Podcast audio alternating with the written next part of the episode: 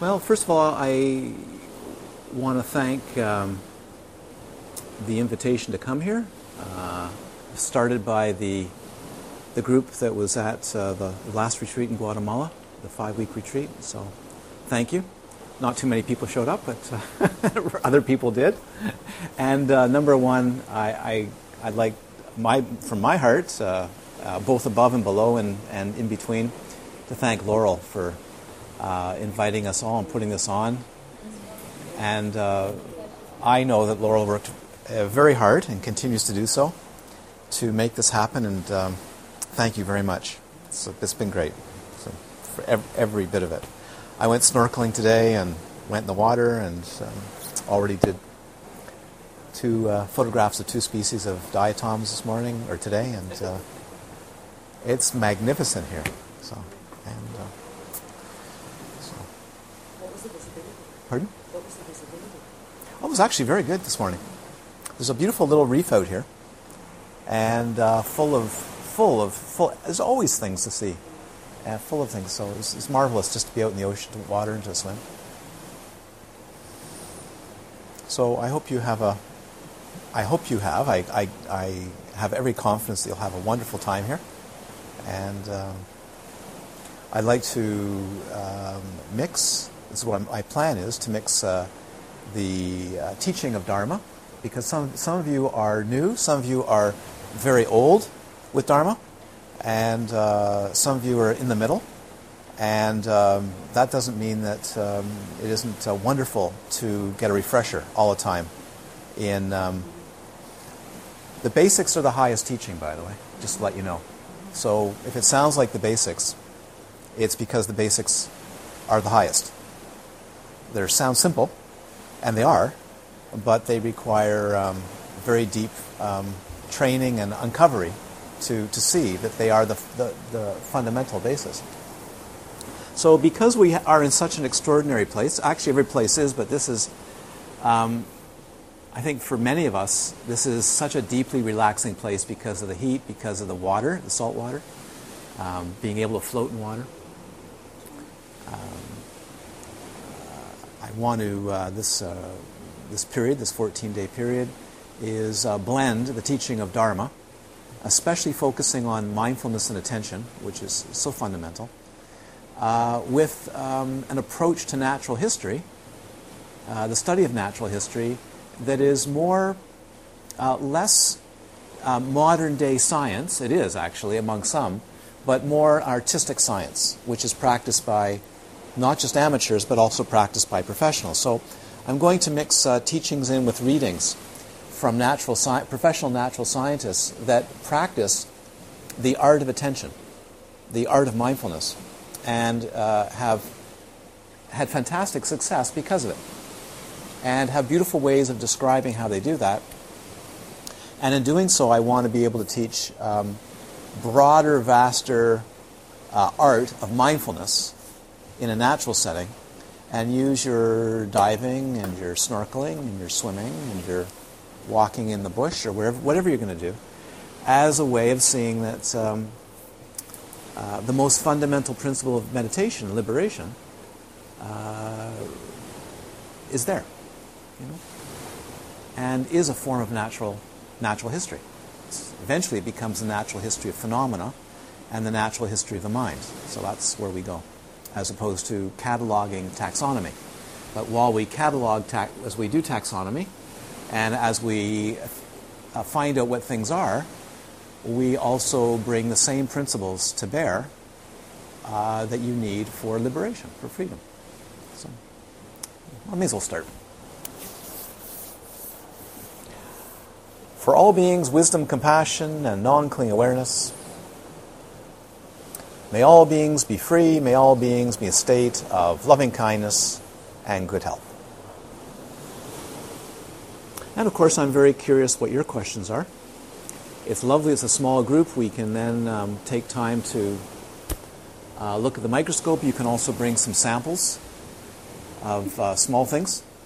You'll be seeing big things. You can also bring um, as long as you're not picking off pieces of coral and sponges and capturing fish and that sort of thing. But uh, you may find some some pieces lying around. uh, that we can look at. But the first place I want to start, and also please ask questions. The first place I want to start is um, there are many things that are required for meditation, but meditation as focus is simply not enough to gain emotional freedom. So you have to remember that the entire basis of Dharma, whether it's natural history Dharma, whether it's Buddha Dharma, whether it is um, teaching somewhere else, doesn't matter. Uh, is most everybody who comes to the teaching of Dharma meditation wants liberation. They want happiness. Is that right? Okay. And and uh, f- as it says in many old texts, for every teacher there's a student. Another way of saying that is that there are hundreds of thousands of ways of teaching Dharma, liberation, there are many, many paths because there's many, many different kinds of beings with different conditioning. Uh, and today we have a lot of people that have grown up in a modern scientific society uh, that do not relate very well to an ancient um, uh, Eastern, if you wish, or even Western uh, cosmology. Uh, sometimes even the terms are bewildering. Uh, so many people find the approach uh, in uh, to uh, liberation, to freedom, uh, through, if you want, natural history. What, what is there? It's a very, very powerful, um, very powerful vehicle today, and but it doesn't, it doesn't get you out of the professionalism or the deep amateurism of uh, meditation. It doesn't matter how you do it, whether you're um, a Christian mystic or whether you're a natural history um, graduate student or professor. Uh, no matter what you do, you're going to have to learn the art of mindfulness and learn what mindfulness is. And unfortunately, today, this is a theme of a talk I gave uh, a weekend in Vancouver. Unfortunately, today, or unfortunately, because there's a lot of good things happening today, a lot of the idea of what meditation is today is uh, under the guise, if you wish, which has its great merits, of bare attention mindfulness, which has become a marketed term. So we always have to be careful when we encounter marketed terms that we're not being sold or given one very little aspect of a vast, um, thousands of years old tradition. Yeah? It's very important. So that's one of my aims uh, this retreat, if you call it a retreat, a living retreat, if you wish, uh, instead of a enclosed, encapsulated retreat. But one of my aims is to uh, show you over many days, um, which I was doing in, in Vancouver recently, is the vast, vast scope of mindfulness and how it, it opens to every facet of liberation. And, and uh, as I pointed out a few weeks ago, uh, and it's in the text, is it turns out that the Buddha, uh, during his lifetime, was also having a problem with this issue of people being mindful but not liberating. And he used the term uh, uh, sati, which is uh, wrong mindfulness or uh, ignorant mindfulness or really wrong view mindfulness. And that's not that you can't have wonderful experiences with being attentive. But if you don't become curious and you don't ask what it is behind all of it, then liberation doesn't occur. But you do have pretty cool experiences. And you will feel high as a kite, and your attention will get better your concentration should get better, but the very root of afflictive emotions will not clear. He was very clear on that point. So even during his day, he was having the same problem. And some of the Zen teachers, great Zen masters, had the same problem. Matter of fact, the fifth patriarch eventually stopped all his students from meditating on their bum. He said, No more sitting. you have become sitters, but not, not uh, enlighteners. Uh, many of the great uh, Dzogchen and Mahamudra masters of India and Tibet also said the same thing. You can end up in what's called stupid meditation, which can be very blissful, but it's not aware in what it can do for your freedom. It's important. In the same way, you could be a very good natural historian and be cataloging the names of all kinds of creatures and making photographs, but never understanding what's behind it all. Never caught on that all that life is doing something. So you could ask the question what is all that life doing? Why all the diversity? How did it happen? Of course, that led to the theory of evolution, which is marvelous. But to ask the question, what's behind it all, uh, leads to insight. Whereas um, being in a state of wonder and being in a state of attention without uh, a sharp mind that is curious and wants to know what's behind it all, the big questions, uh, becomes blissfully dull, blissfully in a good state, but subject to emotional crashes. So you have scientists and you have natural historians who have been um, extraordinary but manic depressive. They have great bursts of enthusiasm and then crash. Or it only lasts a short period of time while they have the energy. And the same thing with people who enter the spiritual or the uh, meditational um, domain is they have a very um, short burst of energy because it's cool, the experiences are nice, and then when the going gets difficult uh, and the curiosity disappears, they're not interested anymore. Give me something else. So they're always going around and shopping for the most curious curios. So that would be like on the coral reef, going around and shopping on the coral reef for the biggest most fearsome, most interesting, most colorful fish, but missing the most fantastic little things before your eyes. Happens all the time. Do you see that shark? And someone else was playing with a nudibranch, little nudibranch, um, little flatworm, for an hour. Other else was after shark, or after a really beautiful um, angelfish but uh, right beside the angelfish or the, or the nudibranch was a beautiful coral. Corals. Corals are corals. See? So attention isn't just attention. Attention needs to be taught. Paying attention needs to be taught, the art, and then what to do with it. And the, uh, the teaching of Dharma is very specific about that. But it's wonderful also, and I'll give you the title of the book. Um, I tried to download a copy for Laurel, but I don't think it's ever arisen out of the ether. But I'll give you a copy of, or a title of a wonderful book that I'm reading of writings on um, natural history, but it's all about attention. The vast scope of people who discover what attention is and how, and how beautiful uh, it is. So that's the mission uh, for this two weeks. And it's a very light retreat in the sense of um, uh, I really want you to relax. And salt water and the ocean and bathing in the ocean and having this kind of heat and this, for most of us, extraordinary place uh, is an extraordinarily relaxing um, place to be.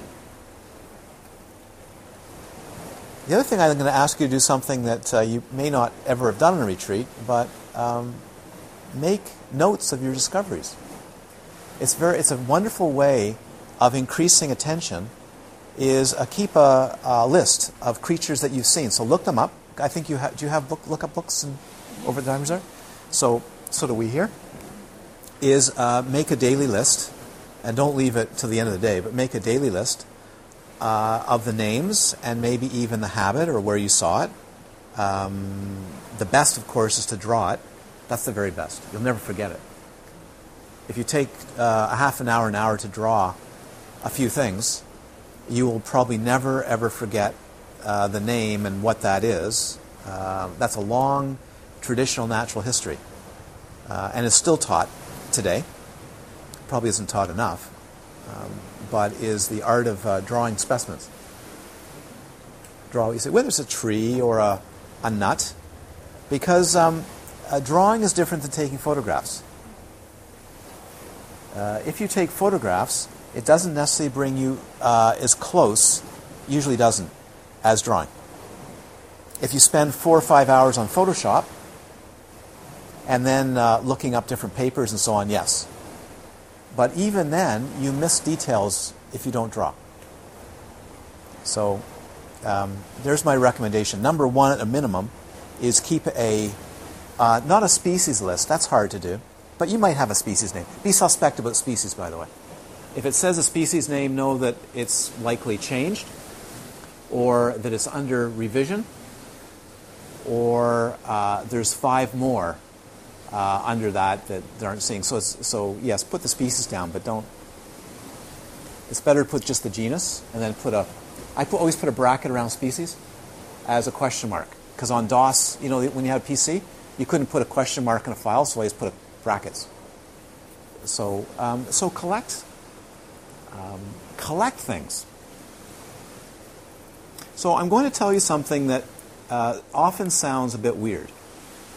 And I, I, get this response sometimes by people who've meditated and go, this doesn't sound right, but it is. Uh, make collections. But don't just collect and look at it and put it on a mantle. Uh, find out what it is. And, find, and, and the use of names by naming things isn't really anything of itself necessarily, but the naming is our first um, hook into making discoveries. So you think, well, name is illusory. Yes, it is. But a name is the hook that you use to communicate with yourself and communicate with others. If you say, well, it's the orange thing out there, that doesn't really help. It's the orange blobby thing that I saw um, floating. That doesn't go very far. And the dive master maybe not be able to help you at all. Did it sink? Was it on the? Was it attached to something? Did it have fins?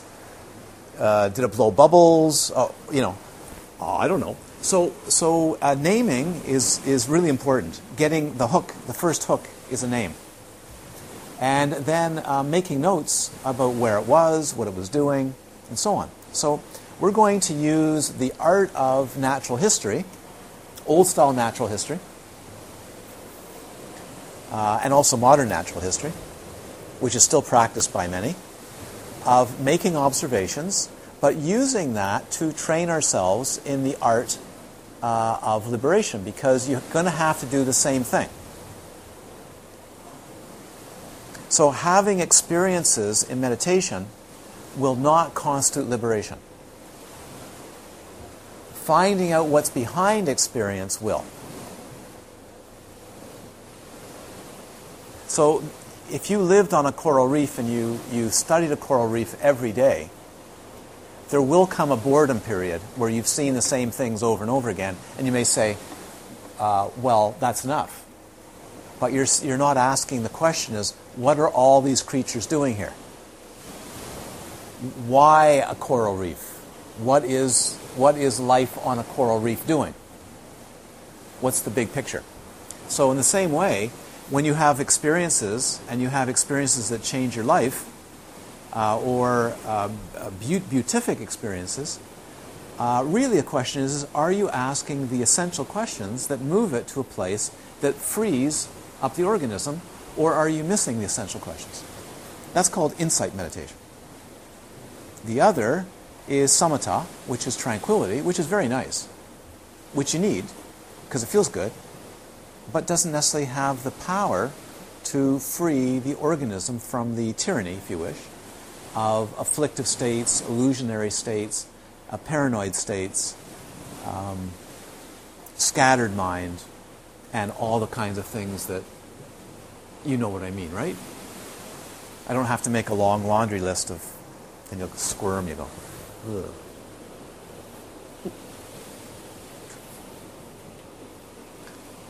So that's the mission for the next couple of weeks, and um, maybe daily we'll see, but maybe daily get an opportunity to look at the uh, look. Well, we can look at a computer screen instead of the microscope lenses, which is nice, and show you maybe things you've never seen before. Um, I also want to mention to you about paying attention. Is it turns out that most of what there is to see uh, on the planet you can't see with your eyes. Just let you know that. 99.9% of all that you see uh, is there, but you're not seeing what's there. And then, number two, in terms of creatures that are organisms, uh, at least 99% of all the creatures on the planet you cannot see without a microscope. So when you're looking around and you say, I'm seeing life, you may be seeing 1%. Maybe. I would say probably less than a half a percent, even less than 0.1%. Way far, way, way less. One of these days, I'll, maybe I'll try a calculation. But uh, when you go to the ocean, you swim in the ocean, those big things like little snails, those big things like little snails, not talking about sharks and, and barracuda or coral, pieces of coral, those are big things made up of little things. And, and what you're swimming through is, is very little water, in fact.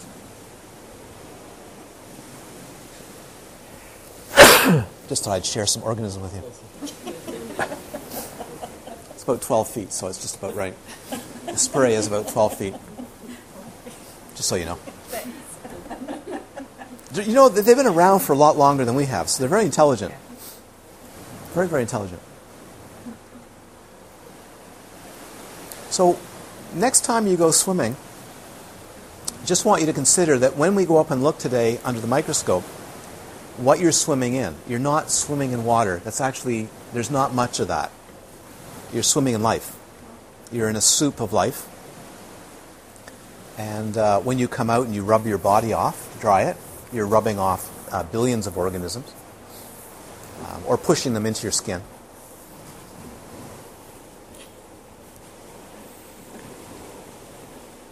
So, uh, and so too that when you're uh, having, when you're, the art of meditation is noticing things that you uh, wouldn't normally see because uh, the, gro- the gross, not, I don't mean so much bad, the, the gross attention that most people are trained in is so far removed from the attention that's required to spot uh, what's really going on in consciousness.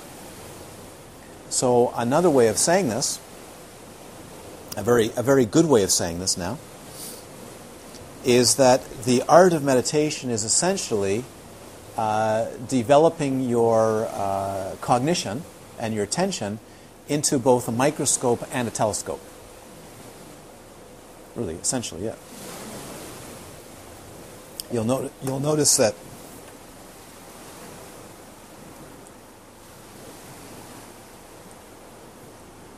in the meditation, um, uh, the sadhana, the, the accomplishment practice of Namjo, of the uh, Guru Namjo, of Namjo Rinpoche, that he revealed, uh, the figures are holding a thigh bone trumpet, which he, d- he says in the text is both a microscope and a telescope simultaneously. But the more you meditate and the more you apply your mind, you'll see that essentially what you're doing is you're both taking a very, very large view of the universe, of experience, and a very microscopic view, back and forth, back and forth. Once you know that art, you can stop uh, fretting about you so much and um, relax into the art of uh, microscoping and telescoping, if you wish. Yeah. So, uh, I have a little bit of uh, power on there. Let me just read to you. So, every day I'd like to make some readings, give some readings from this beautiful book called The Way of Natural History, which is all about the art of mindfulness and natural history. Now, this, just so you can refer back to it, uh, this is uh, Laura Sewall, who's a visual artist as well as a scientist. And this is a beautiful um, bit of pieces of these beautiful essays. So she says, I'm a visual scientist by training. My focus on relatedness began with the, accumulate, with the accumulating data indicating that attention has the power to alter the way we process visual information. I'll read that again. My focus on relatedness, on the how all things are related, began with the accumulating data. I think that's an incorrect sentence in grammar, but it began with accumulating data indicating that attention has the power to alter the way we process visual information, and hence how and what we habitually see.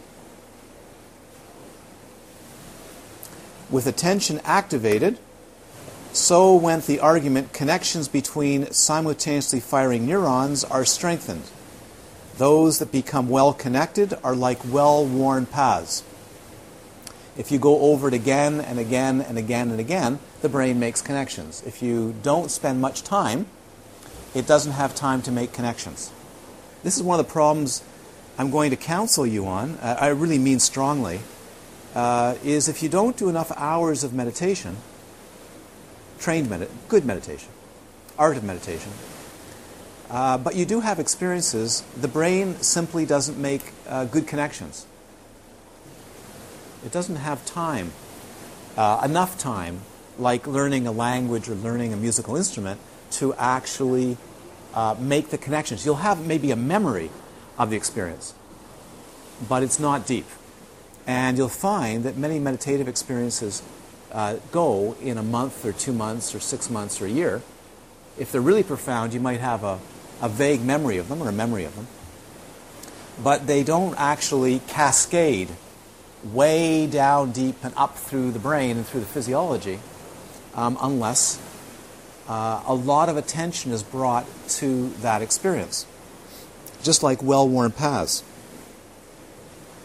Those that become well connected are like well worn paths, easily accessed and easily traveled. So the more that you travel the path, the greater your access to it. The rarer the access, the only occasionally or rarely will you be able to access that ability. So when people say, well, you know, I did a retreat and how come it's no longer there? Or how come the mindfulness is no longer there? It's because the path is not well worn. It's just simply not enough hours. The neural paths themselves depend on where we have been looking and whether we are truly attending. Now that's that's a very important point. Uh, is are we really looking? Are we really attending to the subject, or are we pretending to attend the subject? Or are, are we curious, or do we feel we have to be paying attention, which means we don't really want to pay attention? So, as, as another author says, I'll find it somewhere. It's nice. I've made notes and I can actually scroll down through the notes and search on certain words. But as he said, the art of attention, as he's discovered it, is really falling in love. If you don't fall in love with your subject, it's not really paying close attention. You might be interested, but you're not really, really interested. So the neural connections aren't very strong the distractions are too many. So I'd like you to try to notice that when you're on the coral reef or you're walking on the beach, and now you're practicing mindfulness and natural history, are you really interested? And that's a good state of insight where you realize, no, I'm not actually. I've been told this is fascinating, but am I fascinated? Am I really interested? Or Am I here to have a good time? But how often am I bored in having a good time? This is a very important point. So, uh, as the Buddha said, it's not sufficient to have mindfulness, you have to have curiosity. He was very, very um, strong on that point. Uh, the word he used is uh, which means you have to be interested in the phenomena. Uh, it means actually the investigation of phenomena. So if you observe it, it's not the same as investigation. So, so that's, a, that's a good point to say. Are you observing it or are you investigating it? Those are two different. If you watch your breath at the tip of your nose for 20 years, you will have experiences, but you're not investigating. It doesn't lead you anywhere. If you watch uh, a tree grow, um, it's cool, but it may not be investigating anything. Investigation has a question behind it. That's important. What's the question?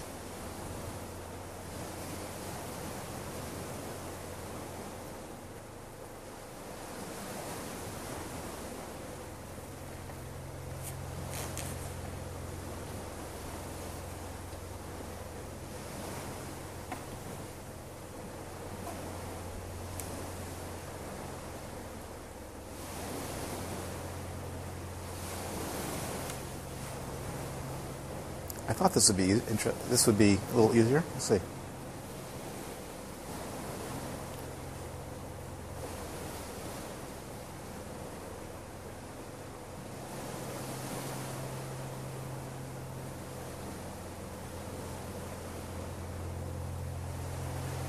You know, I, I'm still not. I, a book is, you know, a book is uh, has the ability to go. It's over here, and uh, I'm gonna. It's gonna take some time to get used to to really work with this. Um,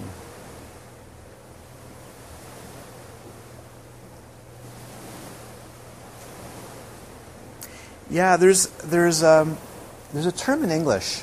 I'll, I'll look it up here. There's a term in English which I want you to practice, and it's called saunter. You know the word saunter? Saunter. So, uh, some uh, biologists use the word they saunter along. They've made their discoveries by sauntering along and learning to pay attention by sauntering. And let's look up the word here. I think it's over here. This is why. I think it's right.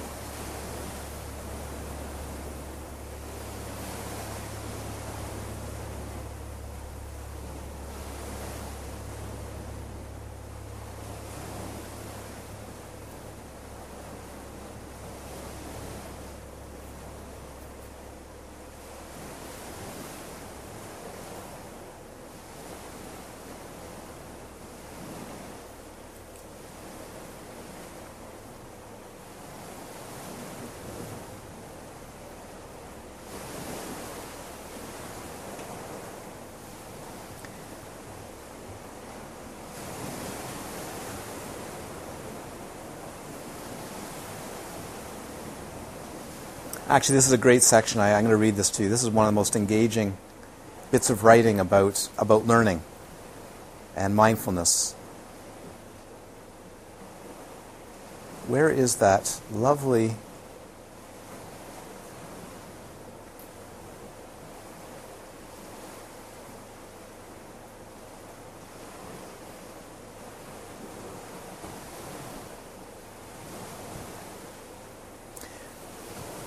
So what I'd like you to do, uh, I, it's in my, my memory banks, but um, the art of sauntering is not to wander, but to move slowly with purpose. So see yourself, um, number one, having enough mindfulness to spot the ignoring mind. That's a physical sensation, if you can pick it up. Is the mind that is sauntering is walking or, or swimming hovering on the coral reef. That's one of the things I love doing is the, the hands underneath or behind and just hanging over a coral reef or sand and sauntering along, which is like a little movement. Uh, but um, looking for the variances. Now, that's an important term that, that he, he brings up, is don't always look for consistency in nature. You won't find it. You, you will, but it's always broken.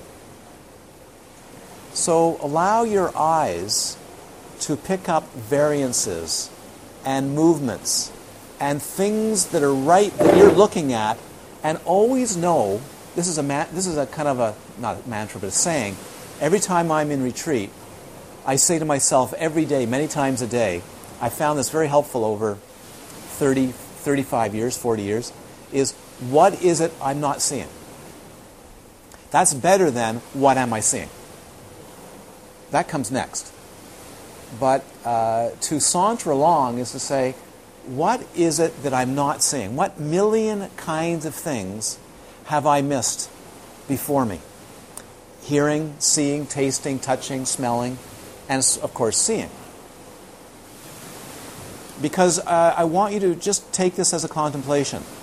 Every time you're looking, whether it's a plant, whether it's the forest, whether it's the ocean, whether it's with a microscope or a telescope, you're missing 99 or 99% of what you could see. A specialist would be able to spend an hour or two hours telling you what is before your eyes that you cannot see. Have you ever gone into the jungle with a guide?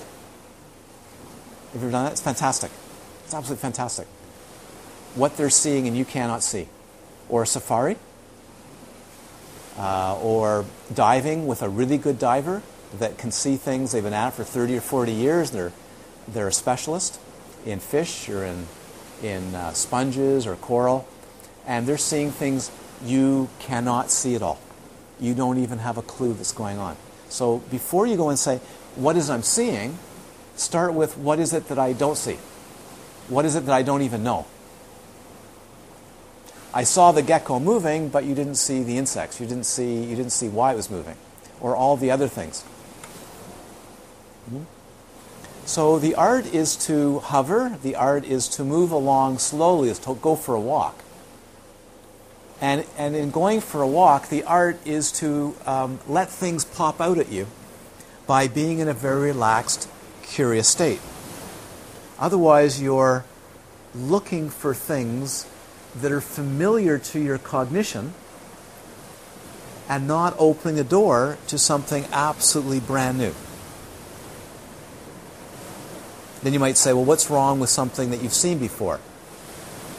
Nothing. But are you investigating what you've seen before?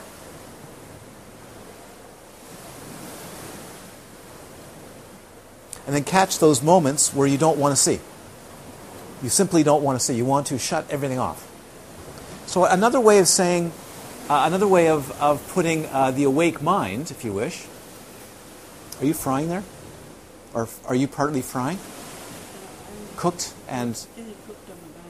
Do you want to? Do you want to shift over someone? Or come forward. Maybe Raphael can move over and you can sit there. Yeah.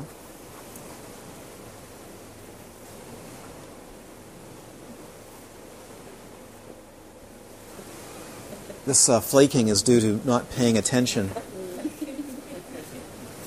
to being fried.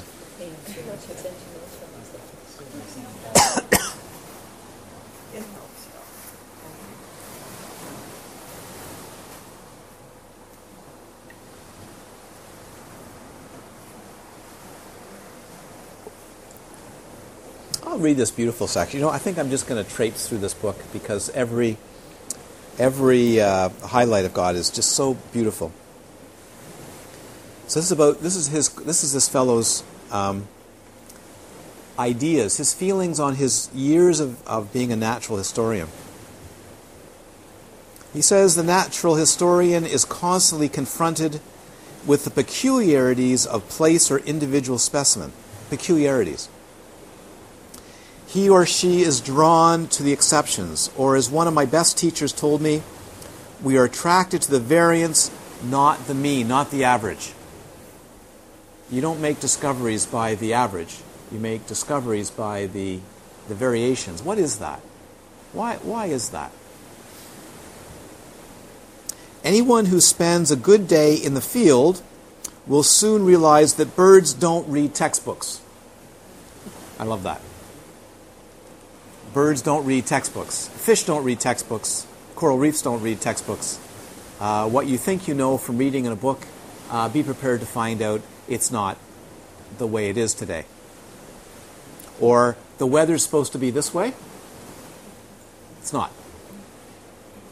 It's not. How many seemingly well paid plans for a field season have been disrupted by the first few days' discovery? You go out to look for something, and that's not what you find. You don't find out what you're looking for, you find out something else completely different. So every time you stand on the shore or you're on the boat and you're going to go over with a scuba tank or a snorkel or go for a walk, uh, be prepared for the, uh, the new that comes up. So, for instance, you could walk along the beach, but um, could you walk along the beach uh, 10,000 times and every time you walk along the beach, notice something completely new you've never seen before because your consciousness is fresh? So, one of the hallmarks of, of real mindfulness, real attentiveness, uh, fresh consciousness, not bored consciousness, not uh, dead consciousness, is ever fresh. I'll come to these themes again and again. But to practice being ever fresh is alive, not zombie meditation. Yeah, alive. You could go, I've done this in meditation, is I picked a path, I've done this a number of times, pick the forest path where I'm walking for meditation, go, um, every uh, walk, every um, going back and forth will be absolutely fresh and never the same. It, it, it, it can't be the same forest because it isn't the same forest. Only cognition makes it the same. You have to discover that. Only the way you start your walk on the beach or your coral reef makes it the same thing. It's simply never the same. Life, life isn't like that. Oh, low battery. Better, better. Um. I have a colleague who spent a quarter of a century studying one group of birds and coming up with a series of strong predictions that made beautiful sense within a theoretical framework. In the 26th year, everything changed. His only comment, quote, you need to know when to come home.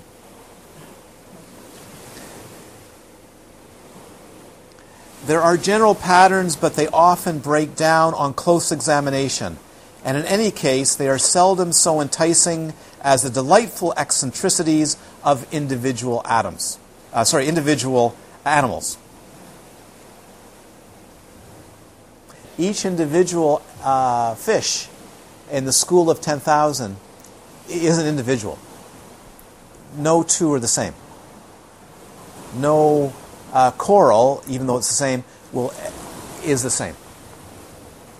And in there are eccentricities, uh, not consistency. So uh, the human consciousness, unless it's well trained, is looking for consistency when it goes for a walk.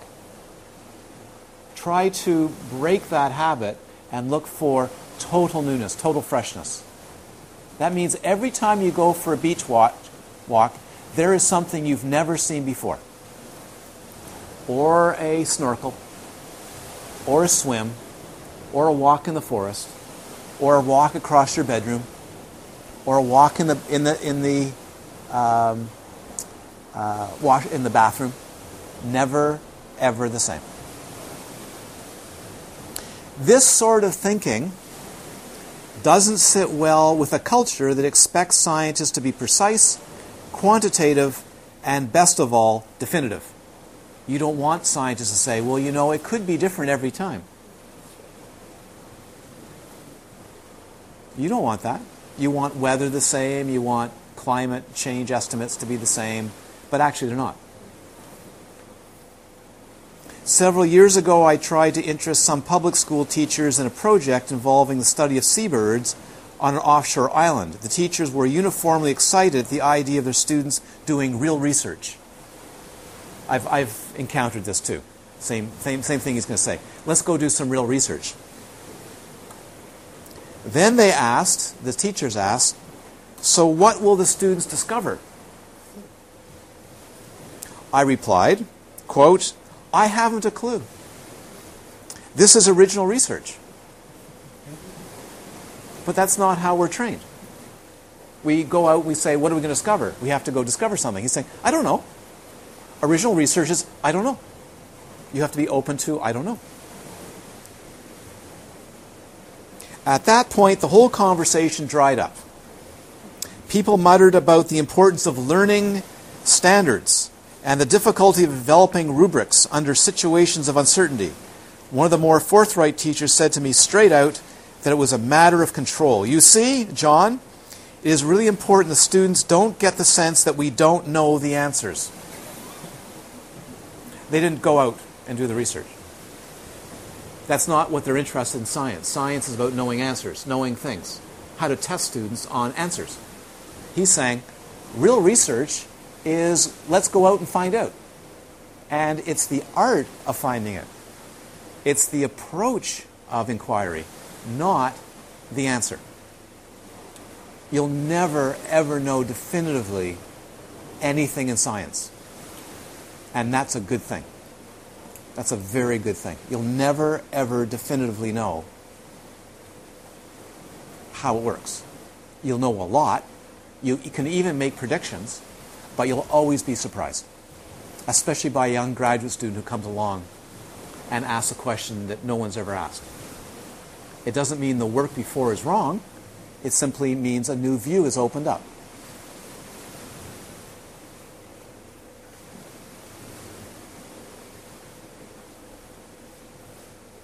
I'll um, continue with that. But isn't that something? It's pretty beautiful writings um, in this book.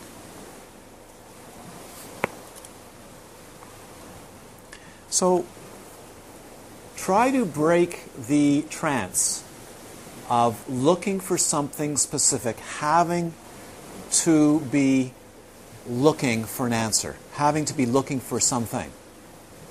But maintaining a love of being attentive and discovering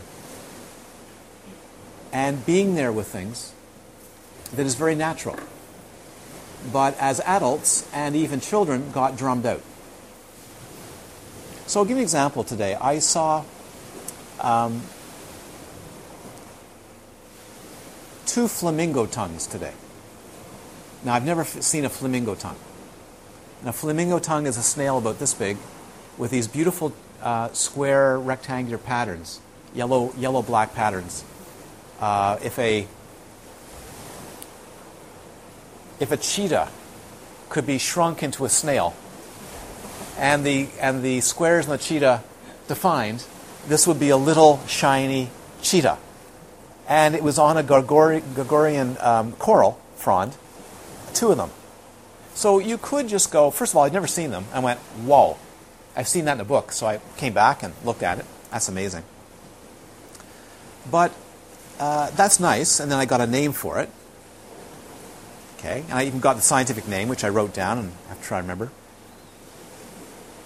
But my question was, what were the two doing there together? Are they feeding? Are they moving? What are they up to? So that's a very good question to ask uh, in both in meditation, both in life, and both in natural history, which are all the same, is what is going on and what are they up to? Like a good detective novel. Who done it and what's going on? So the first thing is a name to give you a hook, but why that form? Why there? Why now? What is it that they're really up to? How do they fit into the coral reef? Why are they found there but not there? So, this, so when it comes to your emotions, when it comes to your states, when it comes to your life behavior that you want to change or see different, you can also ask the same question why that? What's this? And not get into a big story, but why is that found there? Why does it like to be there? Why do these experiences only happen when? So many people say to me, You know, I had this experience, but I know how it happened. Well, are you curious how it happened? No. But I, if I meditate, will it happen? No. But you have to know what are the circumstances where you find these creatures living in the coral reef of your mind. Does, does this make sense? So, in the same way that you go for a float on a coral reef and make discoveries, when you sit in meditation, or you stand in meditation, you walk in meditation, you're making discoveries, but you're not trained to see what's happening. That's all. You're, you're not trained as a natural historian of, of consciousness. And it all looks pretty familiar, right? It looks familiar. But actually, as the attention gets very refined, it can be always fresh what's going on. So, training to see on a coral reef or in a forest or anywhere, or microscope, is the same kind of training you need to meditate, not to be calm, but to actually unlock what is binding and what is freeing. Otherwise, it doesn't. So you need a couple things. First of all, we'll start with a couple a couple things. You need to be interested, which is called loving kindness. When you're not loving and you're not interested, there will be no attention. Just so you know that. That's a law. You can write that down. You can make a we could make a numeric equation. Uh, like if we had a blackboard, we like doing these, right? So it's science, you know. So uh, I equals A. Interest equals attention, and you can reverse it. It can go A equals I. It's algebraic. Okay? And you and, and I want you to actually instead of going, oh, I'm bad or I'm no good, is I want you to catch the moments where you're where not you, uh, your conscience simply not is not interested. It doesn't really care what's going on. It just wants to be in a blank um, state of something, blotto, blanked out, um, not interested. I'm not interested now. And instead of going, oh, I should be interested, just go, oh, isn't that interesting? That's been 20 times last hour, or that's been 20 times last half an hour. I'm not interested. And feel it. And then feel what it's like when you are interested. Ooh. And feel what that's like. And the art is to actually uh, uh, clear your being enough that that's how it feels all day long. I'm interested. I'm interested in the little things, not the big things. In anything. For hours.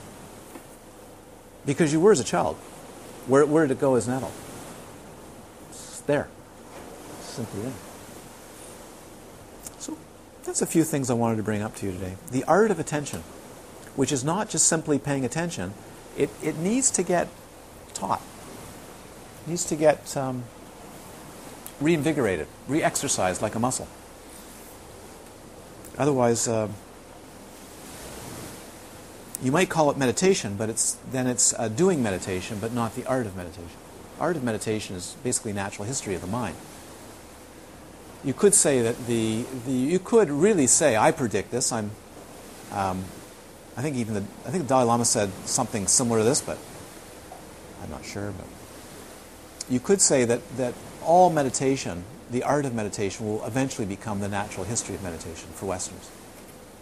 Um, not getting away from religion as being important, but the wonderment of natural history uh, as science of the mind, science of phenomena, will, will be a lot of what Westerners do and not necessarily, and as it's happening right now, not necessarily attracted to the culture of Buddhism or the culture of Sufism or the culture, but actually what is uh, this experience called mind? What is this experience called life? It's much more universal. Nothing wrong with Buddhism, but uh, really, when you go to practice meditation, you are practicing the natural history of consciousness, the natural history of phenomena, which is uh, colored and filtered through every moment of consciousness. What you are is what you study. What you are is what you're interested in. What you are is what you eat. And you eat all day by studying things and learning things. Um, and the awake mind is just naturally curious all day. It's just naturally open and curious and interested all day long. It's just its state, just natural state.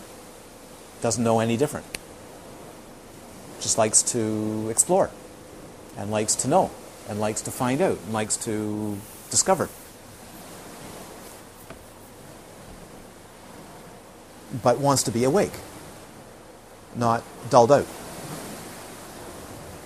So by doing this, you're going to find maybe sometimes, and don't beat yourself up, but you're going to find sometimes you go, you're not actually awake. So what do you do?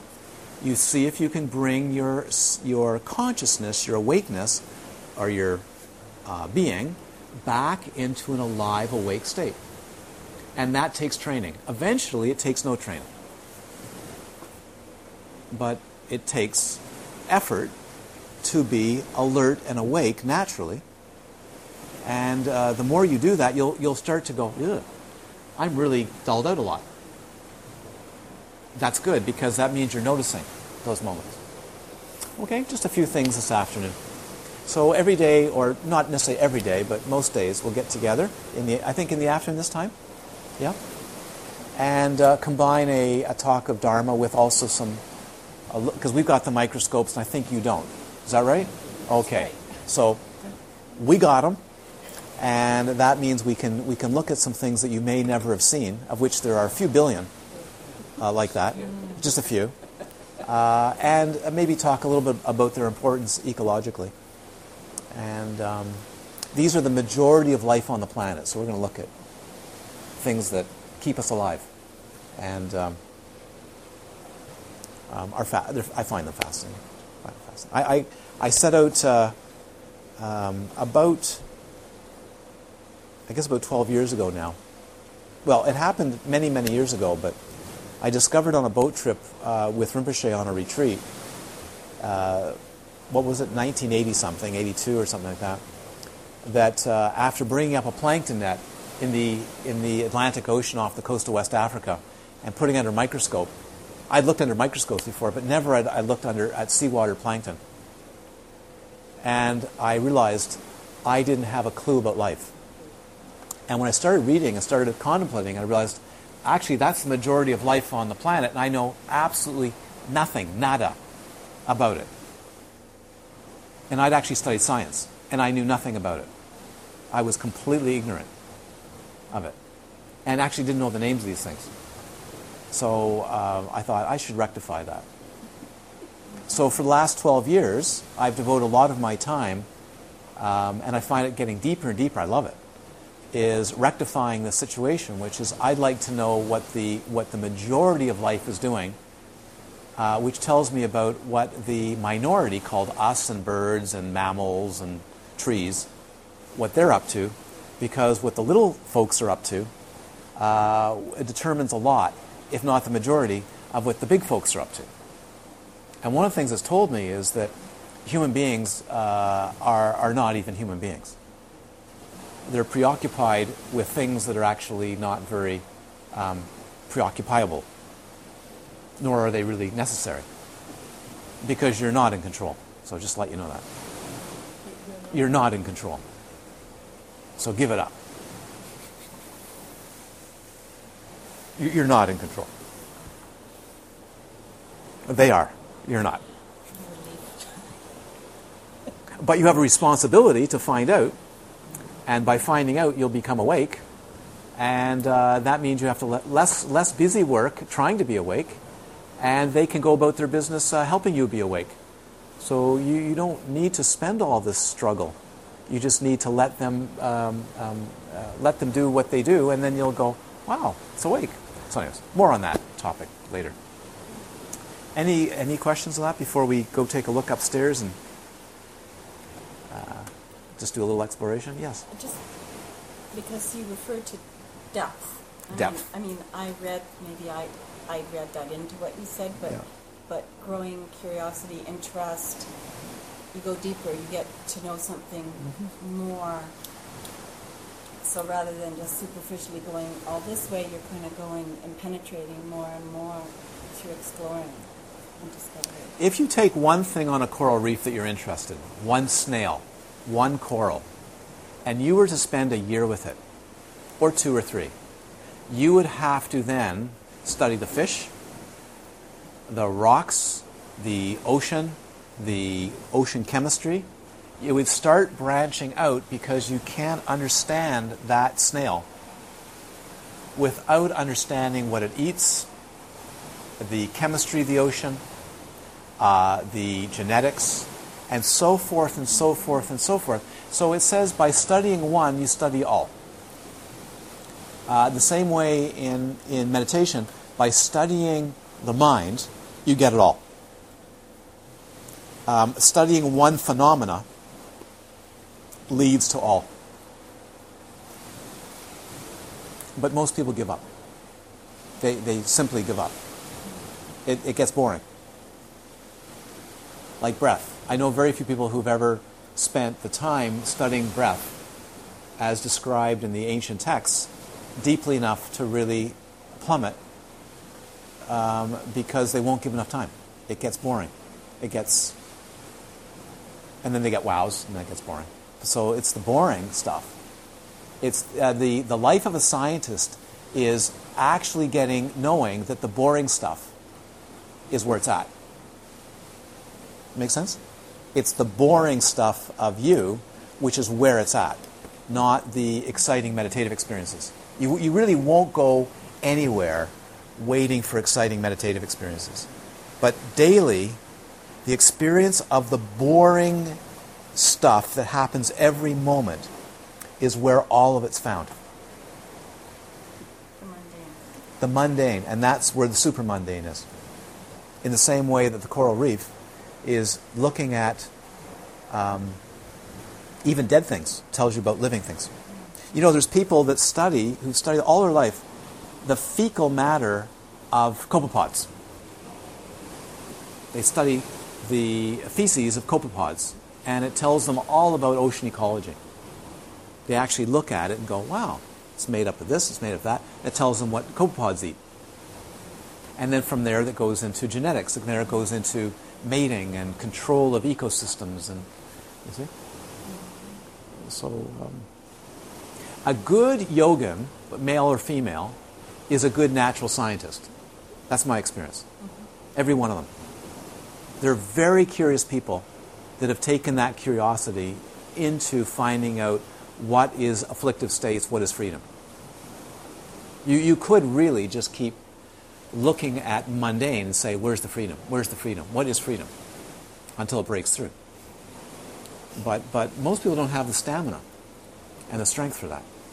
Because they're always looking for the wow, like a television show or something new on their cell phone or their email. Is there something exciting on the email? So this is, this is it. That's, that's really where it's found. And that gets very exciting. I'll just tell you one wonderful experience that Raphael and I had, which you'll, when we go up here in a few minutes, you'll see. But um, we were working on a research project, which we've never finished, and I'm not sure we ever will. It's, we bit off something way bigger than we could chew.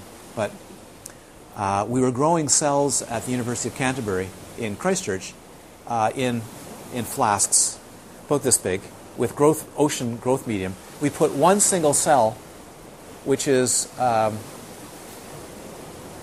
about, about on average, the cells that we were growing were about 25 to 40, 1,000 of a millimeter across. They're very small. You only see them with a microscope.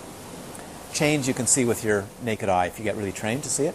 Anyways, we're growing these in the lab incubator and taking them out to see if we have enough cells to look at. Well, after eight days or 10 days, you've got hundreds of thousands of cells. And they're all from one cell, so they're all a clone. Well, wouldn't they be identical? You think so. But because we were spending so many hours looking at these cells, we both came, I think, around the same time to going, oh my God. Every single cell in each flask, we could tell the difference between each cell. Each one was an individual cell. There was always something different to see on each cell. As a single celled organism floating in water, and the eye simply had to be trained so much to, for it to, to see so many and be studying them. We weren't just looking, we were studying the shapes, right? We were, we were making a catalog of its physiological changes internally. So we were doing this every day for years. I mean, off and on for years. What popped out was a revelation which was 100,000 cells of the same clone. We could see each one was uniquely different. So that's studying the mundane. And by studying the mundane, you come to a revelation, which is staggering. It was staggering. I remember I'm going, I'm blown away. Because clone is a clone, right? Trying to do experiments with identical cells. We didn't have identical cells, really. Yeah, realizing that here we are trying to have a good experiment, exponential curve, everything you're supposed to do, and yet every cell is actually different, unique. So, okay. Somebody else had a question? That's it. One more. Yeah. It's not so much a question, it's maybe a more comment. Like, What, what you've been saying today has just really hmm. touched me because you, what you're saying is, is bringing true in some of the, the big things that you're dealing with in the kind of work that I'm doing. Hmm. What I'm coming to terms with is that it's a lack of connectedness that is making it so difficult to get messages across on climate change. But it's also the issue of trying to, to convey that it's dealing with the uncertainty, so the variables that are so difficult for people to embrace. And I keep saying, you deal with variables all day long. But there, I sense such a fear in most people dealing with variables because it's like we need something that we can hold on to and say, I know this, I can That's right. control this. So it's the uncertainty that that that creates all these these barriers that we have to find a way to break down. And I'm convinced really dealing with it is create more connectedness, giving people that sense of wonder and that sense of curiosity back, and, and breaking down these silos that we are. So it's very important. I mean, I'll do some more readings, but it's important to understand it's not their fault. It's not people's fault. The school system that we get uh, raised in uh, is not. It was designed. Here's my little political spiel, so I'll, I'll say it. But if you study education, the education system that we know today was developed in the industrial age to fit jobs uh, for uh, clerks, uh, factory workers, uh, administrators, uh, not curious um, natural historians. So you have to just you just have to kind of have compassion, because um, the people that were um, uh, educated at one time were nobility. When you started to train factory workers and, and general public, uh, the training was to fill jobs. But it's not about it's not about curiosity. It's about the skills required to do what in, what the industries require you to do at that given time uh, in society, which might be a 20 or 30 or 40 or 50 year period span. Um, so if you look at if you ask about uh, scientists and natural historians that are curious and how they got to be the way they were, you'll find it's usually their childhood or something triggered with a mentor in college or school that was very different than the way they learned in school. It was for me. It was complete. It was completely that way. But most of school uh, is about answers and road answers and predictability and certainty, not about actually how life is. Doing science is about predictability to see laws, which is fine. But the exciting scientists are always looking for the exceptions. Not about, um, they know that predictability is in, is in nature, but they know that everywhere they turn, they will find out that there's variances. The nature does not follow textbooks, but it does follow textbooks up to a point. And then all of a sudden, when you change your view, you break forth into new territory. Uh, but this is very scary for a lot of people because it's anxiety producing. It's anxiety producing. Um, so you may want, it's a very good, thank you for that because it's got me on point. When you look at why you're bored or why you're, you're turned off and not interested looking and observing and being attentive, you will find out underneath that it's actually anxiety. It's the anxiety of this is not bringing me love. It's not bringing me a feeling of satisfaction. Because we're not trained that way. Not trained to actually dwell with something for a very, very long time. We want predictability. Even, give an example. If we take out a certain part of your brain, it's about the of a pin, uh, you will come back. Most people, if they come back to their house and their house has been robbed, they'll feel a really weird sense in their body that things aren't right in them. They, they have been violated. They have been knocked out. They have been, you know, I remember when I lost my first bicycle. It was a funny feeling in my body. I know I've misplaced it. I, I know it's not stolen. I just put it in the wrong place. And I remember going through this for about 12 hours until I realized, actually, it's stolen. And I put it there, but, but, but part of me was missing. So if there, uh, some people who've had a stroke or damage to a certain part of the brain, I can't remember if it's here or here, but uh, they, they will not have that at all. They can walk, you could remove everything from their home, and they feel totally comfortable. Sit down in one chair and go, hmm. it wouldn't matter at all. Not because they don't care, they simply have no uh, area. The, the, there, there's nothing wrong with everything changed. So uh, there, there are, uh, if you want, not modules isn't correct, but, but mapping of the brain for most people that are looking for things to be the same, not different. We're designed neurologically that way to pick up the thing that goes across the window, the something that jumped up out of the petri dish over there, um, the change in wave motion, the change in light. Did you understand? We're, we're geared that way but we're not geared to be with something that's repetitive and stay with it. And there's nothing repetitive ever, as it turns out. There, there isn't anything that ever repeats itself the same way. Not one wave is ever the same. Not one day is the same. So, what you're dealing with is you're dealing with people that are very frightened and dealing with the way they've been educated, not the way that they could be educated. Okay and try, trying to change uh, people with pol- policy uh, is, is difficult um, because of, um, well, that's another talk altogether. but find out in your being why you're like that too. Find out in, in your being why uncertainty is, is anxiety provoking, why you want everything right. You know, like a 14 day holiday should be full of sun and calm or the weather on the east coast of the United States should be a certain way. It wasn't this year. It cost, what, $60 billion? That's the allocation, which is probably half of what it should be, or a quarter. We don't know. We simply don't know. But you can predict one thing you don't know, and, and variability. And are you going to live like that, or are you going to live in a predictable world and suffer every time uh, the prediction doesn't work. Imagine every time you break down and cry, Raphael, when the coffee isn't the way you expect it to be.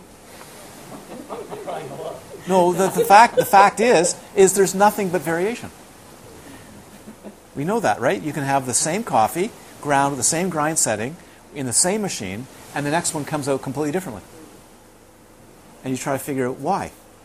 Because the universe is highly variable but you try to take all the variables away, you get pretty close, but then all of a sudden the surprise happens, right?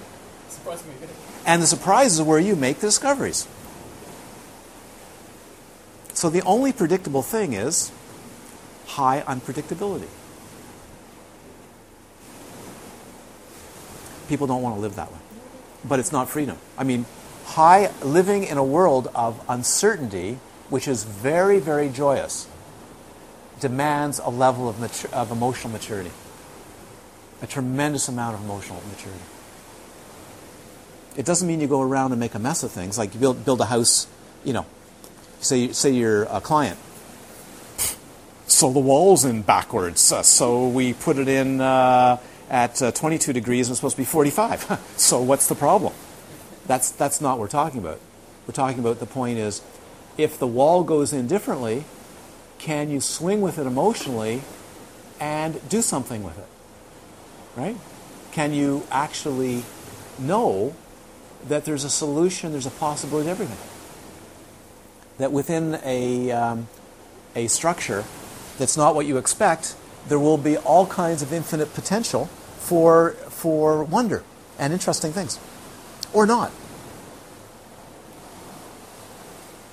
This, is, this takes a lot of emotional maturity to be able to do that. Or, no, take out the wall and put it back, put it the right way. you know, but, but it takes a lot of emotional maturity to be able to uh, maintain that state naturally without breaking down emotionally all the time because it doesn't fit the model that you expected. I mean, when Laurel, you know, when Laurel said, "Should we really do this retreat?" I said, "Why?" She says, "Because the weather can be unpredictable this time. It could be absolutely gorgeous. Could be absolutely beautiful. It often is, but I don't know." I said, "Let's go for it anyways." Otherwise, it's always what's safe. And then you could go when it is safe, right? When it is perfectly fine, and find out you have two weeks of awful weather because you don't know. So people that live that way are trying to stack up the universe in a way that they can't. You can stack it up, but what are you going to do when it rains for five days? Are you going to mope? Or are you going to make it incredibly interesting? This, this, is the, this is the emotionally mature being that can turn what would appear to be a difficult situation into a marvelously creative, good situation after you can't do anything about it. When the engine on your motorboat breaks down and it's broken down, then you need to get creative. You do. You need to get creative. Instead of going, we blew the day, or we blown the week, or, or we didn't go to Mars, we went to the moon. Therefore, we blew the whole Mars mission by going to the moon. Well, let's get off of the moon and let's go explore. What you might discover is that you find all kinds of Martian rocks on the moon. Better than you did on the Mars. I don't know. Get the idea? So we go take a plankton sample out there, and we may find that we're looking for something, but we find something very different. Isn't that wonderful? You might not get your thesis finished, but that could be uh, a major discovery. Most major discoveries have come because somebody spotted a variance that nobody could see before. That's how it happens. Hours and hours and hours of looking, and someone goes, There's not, there's something bugging me here, but I don't know what it is. Or there's no, and, and someone saying, No, that's normally the way it is. And someone saying, Actually, I don't think so. And having the guts to say, I don't think so. And that's in the mundane. Something's popping out in the mundane. Okay? Just a few. So every day will be a few ideas about liberation. But, uh, and the art of natural history. And natural it should be, not pretend. Natural. Relax, natural, having fun. Doesn't have to be uh, Oh. Oh. Not another gecko. Oh. Yeah, aren't they something? Beautiful, aren't they? Well, anyways, let's share the merit by this powerful activity. May it lead to the cessation of suffering for all beings. Idante punikamang asawaki wahangho tu. Idante punikamang asawaki wahangho tu. Idante punikamang asawaki wahangho tu.